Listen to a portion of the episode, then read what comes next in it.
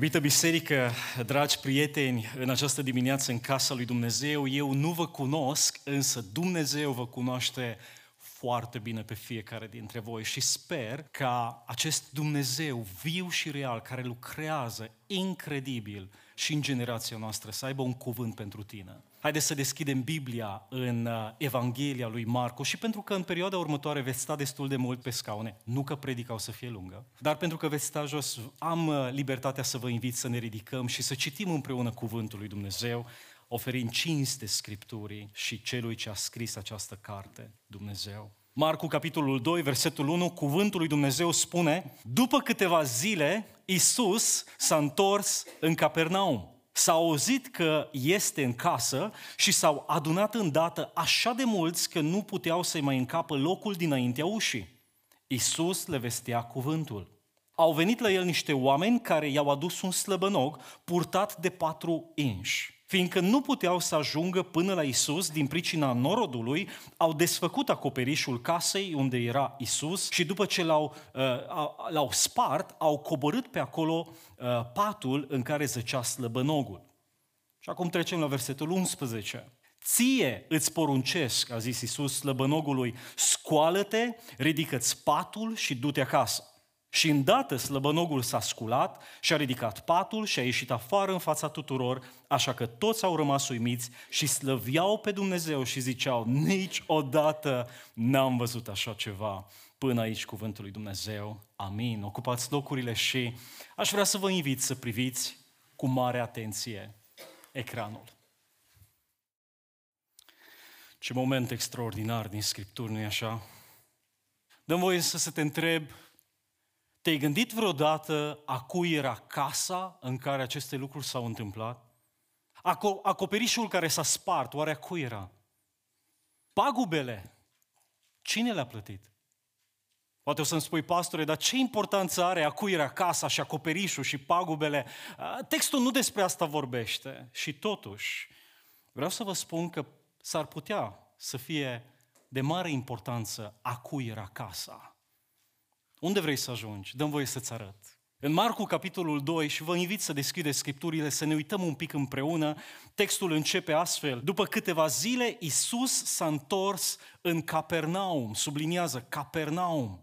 Capernaum este localitatea în care are loc această întâmplare. Și textul spune, s-a auzit că Isus este în casă. Încercuiți în casă.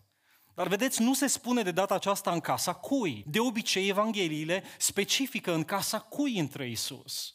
Uh, Isus a intrat în casa lui Petru, alte ori se spune în casa unui vameș, sau în casa fruntașului sinagogii, sau în casa Martei și a Mariei, nu-i așa? De data aceasta se spune doar a intrat în casă. Și dați-mi voie să vă pun o întrebare foarte importantă astăzi. Oare a cui era casa asta cu acoperișul desfăcut și invadat de oameni. Personal cred că era chiar casa Domnului Isus Hristos. Interesantă afirmație. Oare ce bază ai? Dați-mi voie să vă arăt și baza biblică pentru această presupoziție sau această afirmație. Deschideți în Matei 9 cu 1. În cuvântul lui Dumnezeu, în Matei, capitolul 9, versetul 1, se spune așa. Isus s-a suit într-o corabie, a trecut marea și a venit în cetatea sa. Foarte interesant. Deci orașul în care locuiește Isus este lângă mare. Asta înseamnă că nu este Nazaretul. Matei 4 cu 13 este și mai clar. Deschideți în 4 cu 13. Isus a părăsit Nazaretul și a venit de a locuit în, ziceți voi, în Capernaum, lângă mare, în ținutul lui Zabulon și Neftali. Matei arată clar că pe perioada lucrării Domnului Isus Hristos, uh, locul în care el își avea domiciliul este Capernaumul, ceea ce are sens pentru că acest oraș era pe malul mării Genezaret și fie pe rutele comerciale, pe uscat, fie pe mare, Domnul Isus avea multă, multă mobilitate, avea multe rute în care putea să meargă. Vă mai aduceți aminte versetul întâi din textul nostru? Textul spune așa, după câteva zile, Isus s-a întors în Capernaum și s-a auzit că este în casă. În casa cui? este foarte mare probabilitatea să spunem că Isus era în casa lui, în locul unde el stătea ori de câte ori după anumite campanii misionare se întorcea pentru ca să se odihnească. Este pentru puținele dăți în Noul Testament în care îl vedem pe Isus la el acasă, într-un mediu privat și personal. Imaginează-ți că Iisus Hristos se întoarce după câteva zile în care a fost în diferite ținuturi, unde a predicat, a vindecat uh, oameni. Ce a mai făcut El? S-a luptat cu farisei și cărturarii, a exorcizat oameni de draci și demoni. Cu alte cuvinte, avem un Iisus obosit. Și textul ne spune că El s-a întors după câteva zile și a intrat în casă. Atenție, în casa Lui. Acum este șansa Domnului să se odihnească și El. Puțin confort, puțină intimitate. Înțelegi asta? Cred că este foarte ușor pentru tine să te conectezi cu ideea aceasta, pentru că de câte ori ai avut și tu astfel de momente în care erai frânt, erai obosit, abia așteptai să ajungi acasă, să trântești ușa și toată lumea să te lasă în pace. Și dați din cap. Că așa e. Am trecut de multe ori pe acolo și tu cu siguranță la fel. Așa îl găsim pe Isus în textul nostru. Ei bine, în ziua de odihnă, o odihnă personală a Domnului, în ziua lui de liniște, de refacere, îl găsim pe Isus Hristos în textul nostru. Și textul în versetul 2 spune, îndată. Cu alte cuvinte, imediat, fără să lase măcar puțin timp, îndată, textul continuă, s-au adunat o mulțime așa de mare de oameni la ușa lui. Zgomot, zarvă, înghesuială, aglomerație. Tu îți dai seama? În sfârșit își așează și el geanta, se dezbracă de haina lui și vrea să se relaxeze.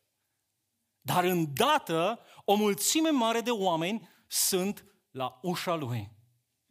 Apoi observați textul în versetul 4 spune niște oameni au desfăcut acoperișul casei. Cine le-a dat voie să facă asta? Au întrebat pe cineva. Cine va plăti pentru pagubele produse? Cine va repara? Probabil că mulți dintre noi am fi sunat la 112. Am fi chemat pe cei de la protecție și pază. Noi avem pe ei de la Piroș, așa se numesc.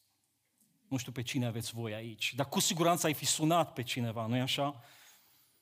Dar Isus îi primește fără reproșuri, le predică Evanghelia fără rezerve și le poartă de grijă fără reținere. Dragostea lui de oameni este incredibilă. De ce crezi că Isus n-ar avea aceeași dragoste pentru tine? Hm. Isus dă dovadă de sacrificiu. Își sacrifică confortul personal, timpul liber, spațiul personal și bunurile lui pentru niște oameni care dau buzna peste el. Și aici ajungem la primul principiu pe care aș vrea să te invit să ți-l notezi. Isus nu doar a murit sacrificial, Isus a trăit sacrificial. Nu avea unde să-și plece capul în călătoriile misionare, nu avea hrană îndestulată, nu avea bani pentru taxe, nici condiții bune, uh, nu avea bonusuri, nu avea 13-lea salar. Iisus avea multe lipsuri de îndurat și a sacrificat mult în viața lui pentru ca să le ducă împărăția oamenilor. Problema este că Isus Hristos are așteptarea ca și noi, ucenicii Lui, să fim ca El. El ne cheamă să trăim sacrificial. Ascultă-mă cu mare atenție. Dumnezeu nu vrea ca tu să mori sacrificial, ci mai întâi Dumnezeu vrea ca tu să trăiești sacrificial, asemenea Fiului Său. De aceea, titlul predicii din această dimineață este Sacrificiul, secretul succesului. Sacrificiul este secretul succesului. Și dați-mi voie să vă pun o întrebare sau câteva întrebări vouă ca și biserică. Cum veți reuși ca biserică? Cum veți crește ca biserică? Cum vă veți depăși problemele ca biserică? Cum vă veți uh, atinge potențialul maxim ca biserică? Cum vă veți învinge dușmanii de un fel sau altul ca biserică? Răspunsul la toate aceste întrebări este prin sacrificiu. Prin sacrificiu. Dar haideți să mergem și la un nivel personal, pentru că poate ești astăzi aici și nu ești tu foarte implicat în biserica asta și ale ai tu pe ale tale. Ok, dăm voie să te întreb, cum vei reuși tu în viața ta spirituală?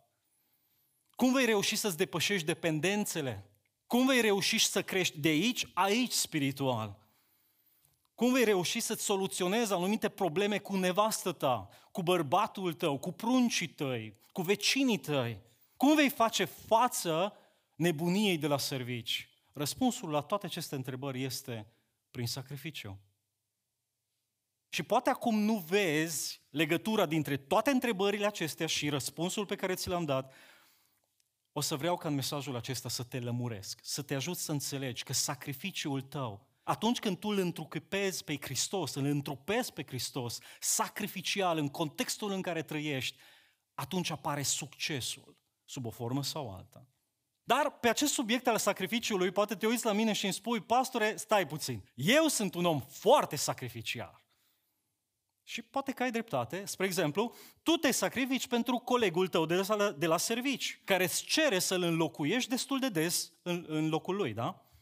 Sau te sacrifici pentru fratele tău care îți cere bani împrumut, îți cere bluza, uh, îți cere mașina împrumut?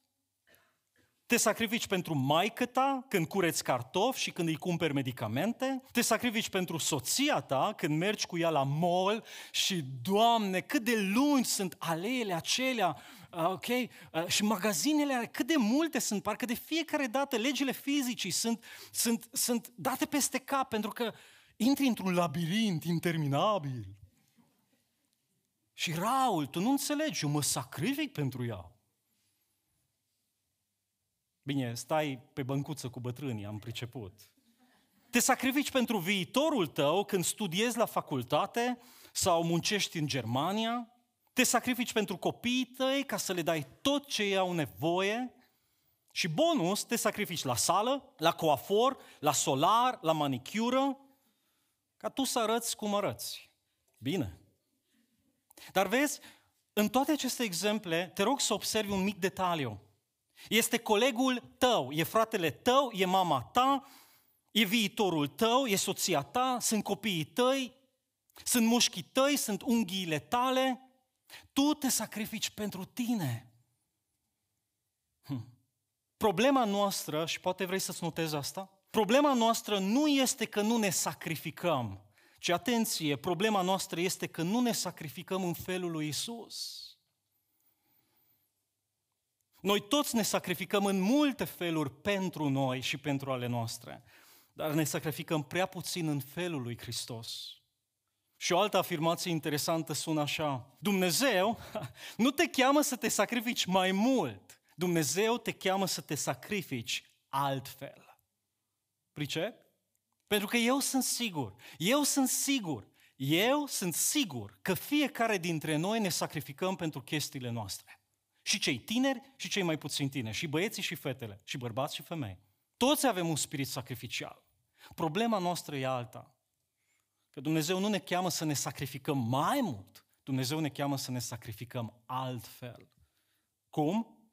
Să cheltui ce nu vrei să dai, când nu ai chef să dai, cuiva care nu ești obligat să dai și poate în locuri în care nu ești obișnuit să dai.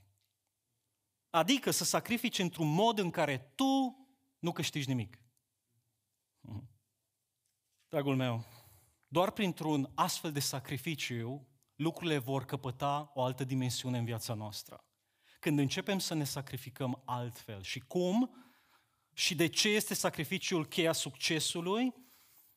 Haideți să ne uităm în mesajul acesta. În primul și în primul rând, sacrificiul în felul Domnului, uh, sacrificiul acesta pe care Hristos l-a făcut în acea zi, a produs mișcare.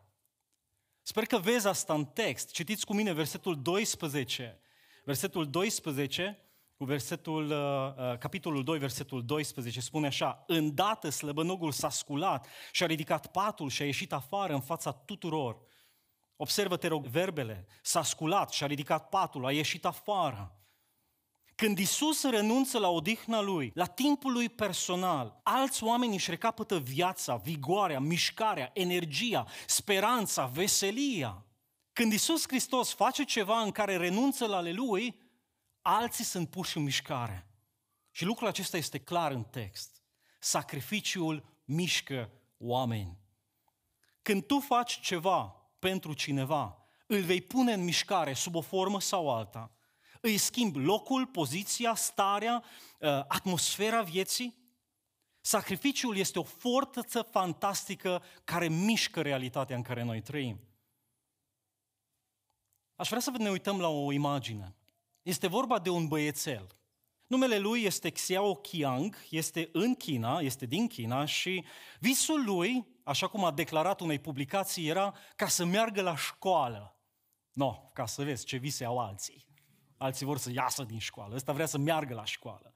Și fii atent, el și-a dorit foarte mult să fie ca și alți copii, să meargă la școală, însă datorită faptului că de la mijloc în jos era paralizat, el nu putea să meargă la școală ca alți copii. În fiecare zi dimineața îi vedea pe alți copii că merg la școală, el însă era țintuit locului. Asta până la un punct, când, după cum observați, el este la școală pentru că tatăl lui a luat o decizie radicală.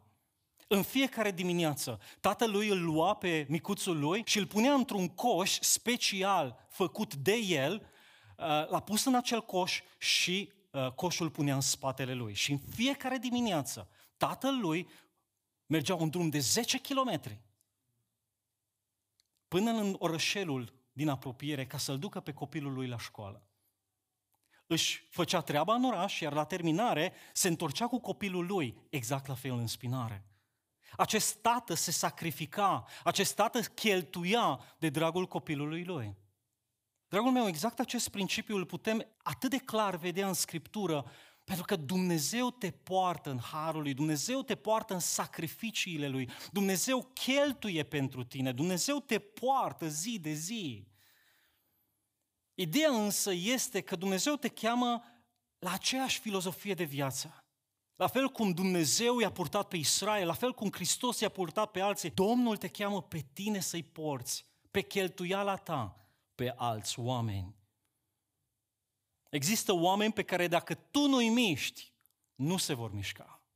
Dacă tu nu-i binecuvântezi, nu vor fi binecuvântați.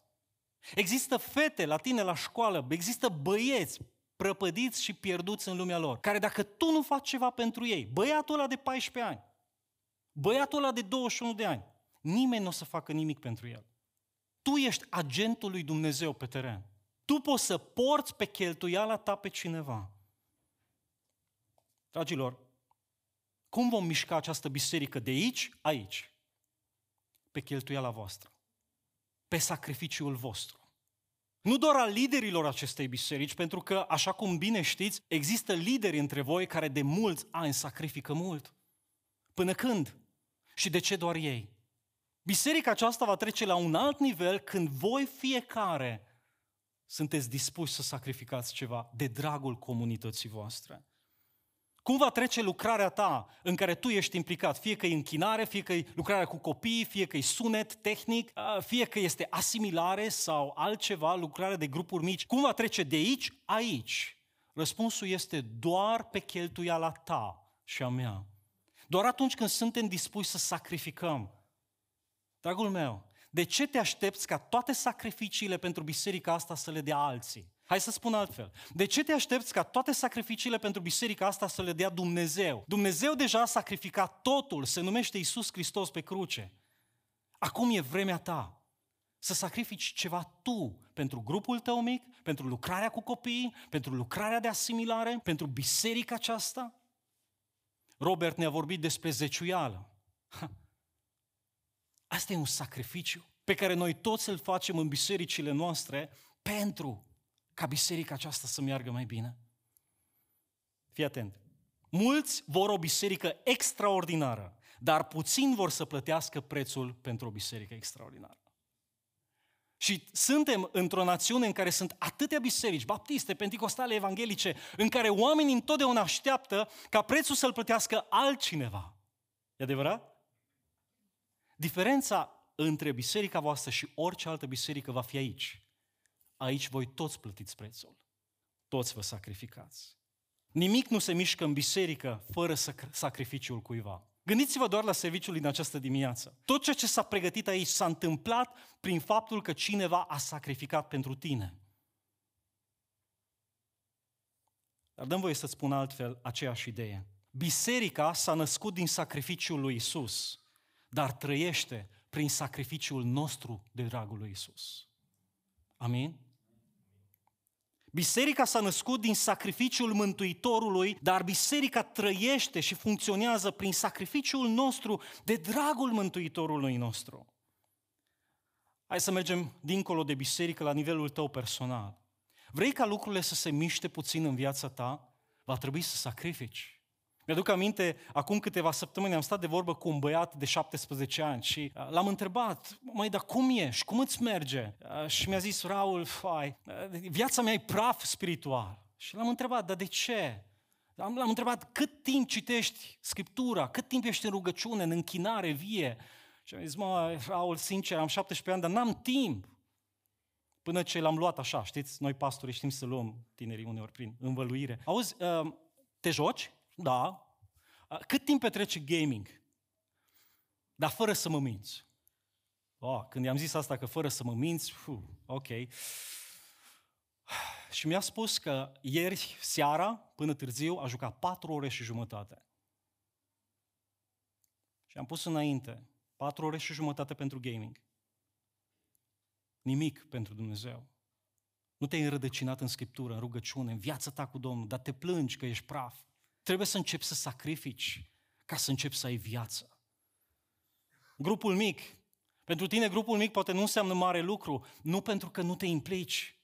În momentul în care te implici în grupul tău mic, în discuții, în activități, în ce se întâmplă acolo, vei începe să guști binecuvântarea grupului mic, dar pentru asta trebuie să sacrifici. Și exemplul ar putea continua. Fiți atenți ce ne spune Pele, unul dintre cei mai mari fotbaliști din toate timpurile. El spune așa, Succesul nu este un accident, ci este muncă grea, perseverență, sacrificiu, dar mai ales dragoste pentru acel lucru în care vrei să ai succes. Dacă vrei să miști ceva în viața ta sau în biserica ta, e nevoie să începi să sacrifici pentru acel lucru. Și ăsta e primul punct. Când Isus Hristos își sacrifică uh, timpul lui personal, confortul lui, pune pe alții în mișcare. Hai să vedem al doilea punct. În primul rând mișcare, în al doilea rând mirare. Citiți cu mine versetul 12 în continuare.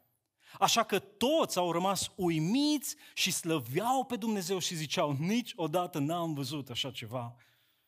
În al doilea rând, sacrificiul lui Isus a produs mirare, uimire, Sacrificiul Domnului Isus Hristos nu doar că a mișcat fizic realitatea, a mișcat și mințile și inimile oamenilor. Și asta face sacrificiul. Sacrificiul sensibilizează, surprinde, șochează, impresionează, pune pe gânduri pe alți oameni. Și dați-mi voi să vă dau exemple imediat. Nimeni nu este surprins sau uimit când tu te sacrifici pentru tine. E adevărat? Cineva a dat așa din cap. Păi, uh... Nu! Nimeni nu este surprins când tu te sacrifici pentru tine. Nimeni nu este uimit când tu plătești nota de plată pentru tine sau pentru cineva drag ție. Nimeni nu este impresionat și încurajat și pus pe gânduri când tu jertfești pentru ale tale. În urmă cu câteva luni deja am fost într-un magazin la cumpărături și în timp ce stăteam la coadă, o familie modestă, săracă, se vedea pe ei, uh, cu coșul plin, pe bandă, pus acolo și au dat seama că nu au bani. Era un blocaj. Era rușine. În momentul acela mi-am scos pormoneul, am luat cardul și am plătit cumpărăturile lor. Nu e nimic special. Pentru ei însă a fost incredibil. De unde vine străinul ăsta? Cum de ne plătește el cumpărăturile noastre? N-a fost o sumă imensă, dar gestul Asta face sacrificiul. Îi pune pe oameni în uimire. Astăzi, dacă pleci de la biserică, intră pe la Lidl împreună cu soția ta, prima familie care stă în fața ta, plătește-le cu cardul cumpărăturile și uite-te la fața lor. Și apoi uite-te la fața nevestei tale. O să vezi două feluri de uimiri. Dar tu te-ai scos, dar tu te-ai scos pentru că te uiți la draga ta și o să-i spui, iubire, Pastorul mi-a zis să fac asta.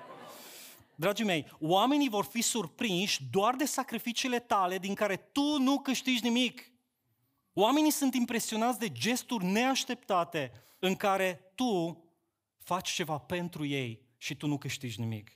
Stai de vorbă cu soția ta și îi spui, dragă, am spălat vasele. Și știți că noi bărbații când facem chestii de genul, băi, stăm așa, ca și cum așteptăm o medalie. Și ea spune, și? Păi, era normal să speli și tu vasele. Dar ce zici de altă variantă? Dragă, am curățat băile, am spălat pe jos, am făcut temele cu copiii, am făcut și mâncare ca tu să te relaxezi. Și toate surorile zic, Doamne ajută! Predică, frate, ce bine că ai venit!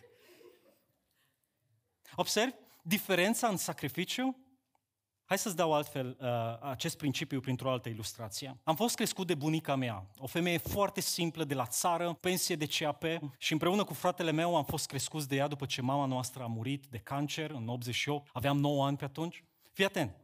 Ori de câte ori ea avea portocală și cumpăra de undeva sau primea de undeva portocală, împărțea portocala și îmi dădea mie și dădea fratelui meu. Ori de câte ori aveam Eugenie, împărțea la noi doi. Și ori de câte ori avea ceva, o ciocolată, îmi dădea mie și dădea fratelui meu. Și doi după aia ne luam la harță care are partea mai mare. A trebuit să treacă ani de zile să-mi dau seama că bunica mea niciodată nu împărțea portocala în trei.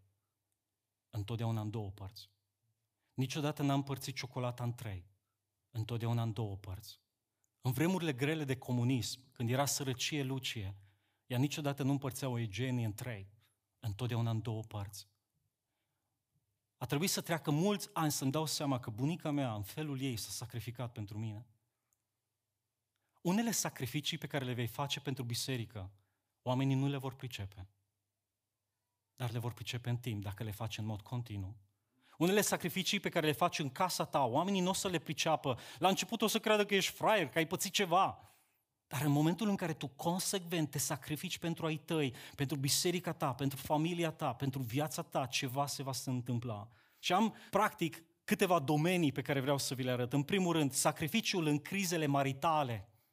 În consiliere biblică de 16 ani am întâlnit atâtea familii, cupluri care ajung în prag de divorț. Și de fiecare dată, ceea ce schimbă radical povestea lor în bine este când unul dintre ei capitulează în orgoliul lui sau în orgoliul ei față de Hristos și își ia ștergarul și ligheanul și începe să-l slujească pe nenorocitul acela. De fiecare dată se întâmplă la fel. Și atunci el, acel bărbat sau acea femeie, își dă seama de realitatea dintre ei. Și spune, dragă, iartă-mă, îmi pare rău.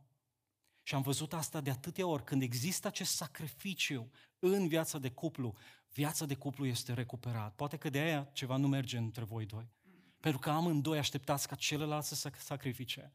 Însă tu ești fica Domnului, tu ești copilul lui Dumnezeu și tu știi acum ceva și anume, știi că trebuie să te sacrifici ca și Hristos.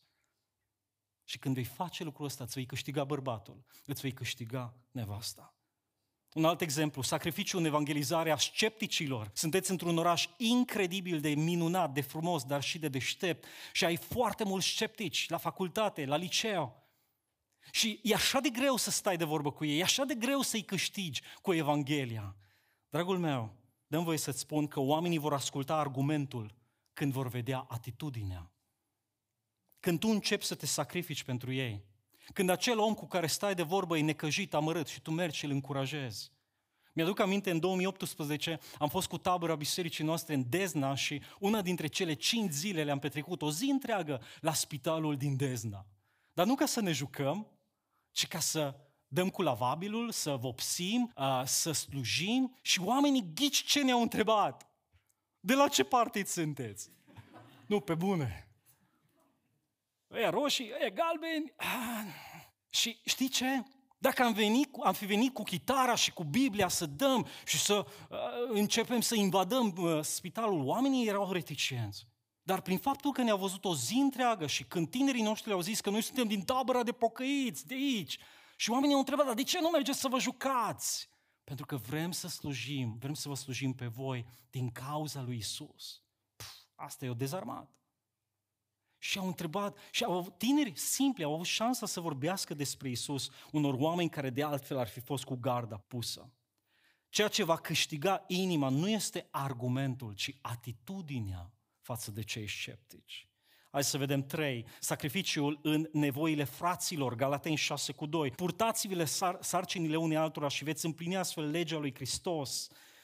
Atunci când grupul tău mic vine la tine să te ajute că tu te muți dintr-un loc în altul și te ajută cu dulapurile și cu cutiile, știi că ești în biserica în care trebuie.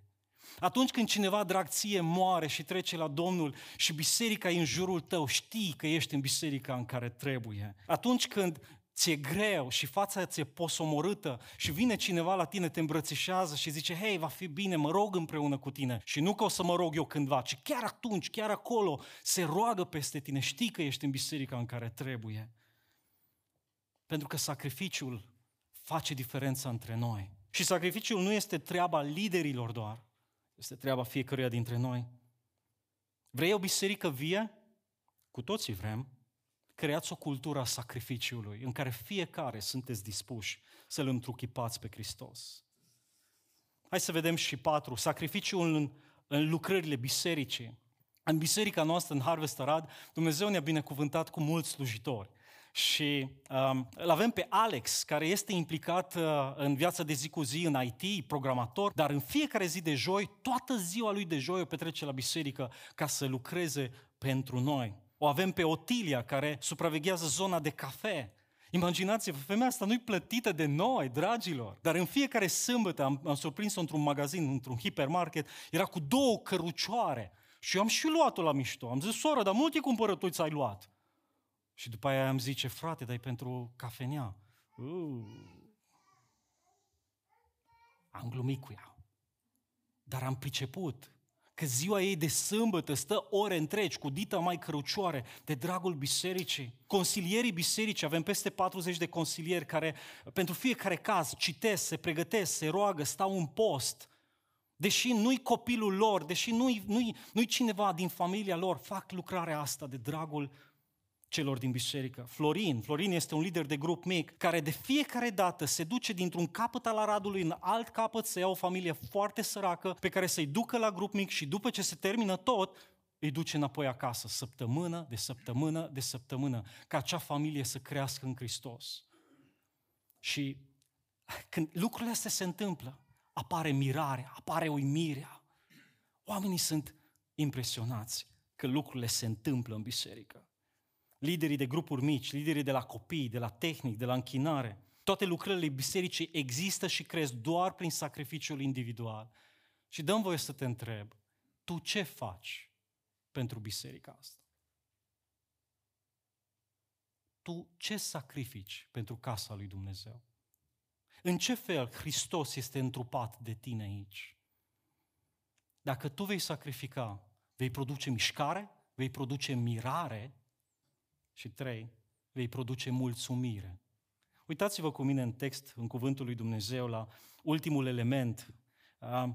În versetul 17 uh, din capitolul 2, poate mă întreb, dar unde vezi tu mirare în textul pe care l-am citit? Îl vedem în contextul imediat, unde cuvântul lui Dumnezeu spune așa, Iisus când a auzit aceste lucruri le-a zis, nu cei sănătoși au trebuință de doctor, ci cei bolnavi. Eu am venit să chem la pocăință nu pe cei neprihăniți, ci pe cei păcătoși. Care a fost scopul existenței Domnului Isus pe pământ? Să aducă pe cei păcătoși la Dumnezeu, să aducă vindecare, să aducă neprihănire. Întrebare. În ziua aia în care mulțimea de oameni erau la uh, casa lui, acoperișul era spart, în care n-avea nici timp să se, să se spele, să-și revină, să se odihnească, credeți că la final Isus a fost bucuros și mulțumit? Eu cred că da. Pentru că bucuria lui este să facă voia Tatălui, spune în Ioan. Pentru că atunci când el face ceea ce a fost chemat și a fost rânduit să facă, el simte împlinire. Dragul meu, mulțumirea vine atunci când tu te sacrifici pentru altul. E acolo. Și uh, aș vrea să spun treaba asta un pic altfel. Isus își găsește plăcerea în a trăi pentru scopul lui. Și scopul lui este să aducă oameni la împărăție. Vezi, atunci când tu trăiești ca și Isus și ai acest scop de a trăi și pentru alții, nu numai pentru tine, fii atent. Dumnezeu um, este sacrificial și tu când trăiești sacrificial, tu trăiești în perimetrul lui Dumnezeu. când tu te jertfești pentru alții sub o formă sau alta, tu umbli în perimetrul harului lui Dumnezeu. Și asta ți aduce împlinire.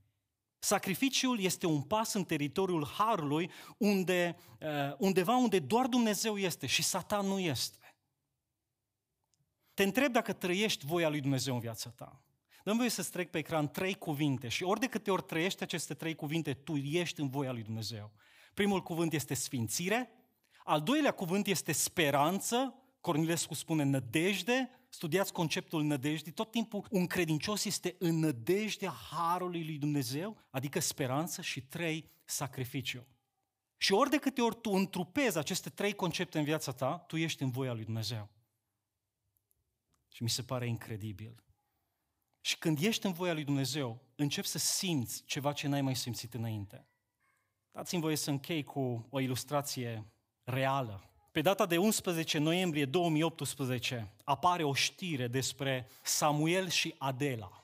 Cine sunt ăștia? Dragii mei, sunt niște oameni simpli, fiți atenți. Sunt doi tineri căsătoriți cu patru copii în județul Timiș. Oamenii aceștia au cumpărat un dulap second hand de undeva de pe internet și au fost șocați când, după ce au deschis uh, uh, pachetul, da, în dulap au găsit o cutie de metal. Acum, când găsești o cutie de metal, eu cred că e de bine.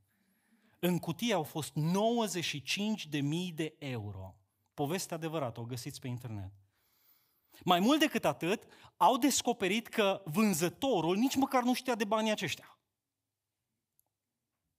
Imaginați-vă să găsești 95 de mii de euro și cel de la care ai cumpărat dulapul nici măcar să nu știe de banii aceștia. Păi tu îți dai seama. Samuel și soția lui sunt credincioși penticostali, cu teamă de Dumnezeu, care nu au ezitat să restituie toată suma proprietarului fără un euro lipsă. Unui om care nici măcar nu știa de bani. Cum e posibil 1. Cum e posibil să găsești 95.000 de euro? și cum e posibil după ce i-ai găsit să-i restitui cuiva care nici măcar nu știa de ei? Asta e întrebarea mai adevărată. Cei doi tineri au mărturisit că în noaptea aceea cât au stat cu bani în casă, n-aveau liniște, nu puteau să doarmă. Au început să se roage împreună lui Dumnezeu și au căutat călăuzire. Și Dumnezeu le-a dat călăuzire. Și ziua următoare au pus mâna pe telefon, l-au sunat pe cel de la care au avut dulapul și urmă a rămas uimit. Au restituit toți banii. Și știți ce ne mai spun ei la finalul articolului? Atunci am experimentat o pace ca și pacea lui Dumnezeu. O bucurie și o liniște că am știut că am făcut ceea ce trebuie. A fost sacrificiu? Puteau folosi 95.000 de euro? Doamne, câte BMW-uri să pot cumpăra? cât puteai să cheltui pentru cei patru copii. Dar a fost un sacrificiu care a adus pace, a adus liniște, a adus mulțumire. Niciodată când tu sacrifici pentru cineva în felul lui Isus Hristos, nu o să te simți nasol, nu o să te simți prost, nu o, nu o să te simți confuz, dar oare am făcut bine? Ci de fiecare dată când tu sacrifici în felul lui Hristos pentru biserică, pentru cineva, tu o să simți bucurie, o să simți pace, pentru că tu ești în voia lui Dumnezeu și Duhul lui Dumnezeu aduce în tine pace și bucurie. Secretul succesului în biserică sau în viața personală ține de sacrificiu. Și în această dimineață ne-am uitat la cel puțin trei lucruri. Ce produce sacrificiu? Întotdeauna când tu te sacrifici, asta va produce mișcare. Întotdeauna când tu te sacrifici, va produce mirare, uimire în viața oamenilor. Și întotdeauna sacrificiul va produce mulțumire în sufletul tău.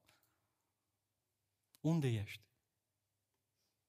De ce lucrurile nu se mișcă în viața ta? Poate pentru că te aștepți mereu alții să se sacrifice pentru tine. Biserica Harvest sau biserica verticală, biserica relevant, trebuie să fie un cadru în care fiecare dintre voi învățați această lecție. Și mă rog ca Dumnezeu să vă ajute și pe noi în Arad și pe voi aici. Hai să ne rugăm. Dumnezeul nostru drag, stăm înaintea ta și îți mulțumim pentru această bucată de scriptură prin care ne-ai vorbit despre Fiul tău Isus. Și ne-ai arătat faptul că El, atunci când putea să doarmă, a fost treaz. Atunci când putea să se odihnească, a muncit. Atunci când putea și El să primească ceva pentru El, a oferit altora. Doamne, mă rog ca această biserică să-L întrupeze pe Iisus Hristos. Mă rog să-L iubească pe Iisus Hristos. Mă rog ca această biserică să experimenteze sacrificiul în felul lui Iisus Hristos. Doamne, Tu nu-i chem la un sacrificiu mai mare, Tu îi chem la un sacrificiu altfel, asemenea Fiului Tău.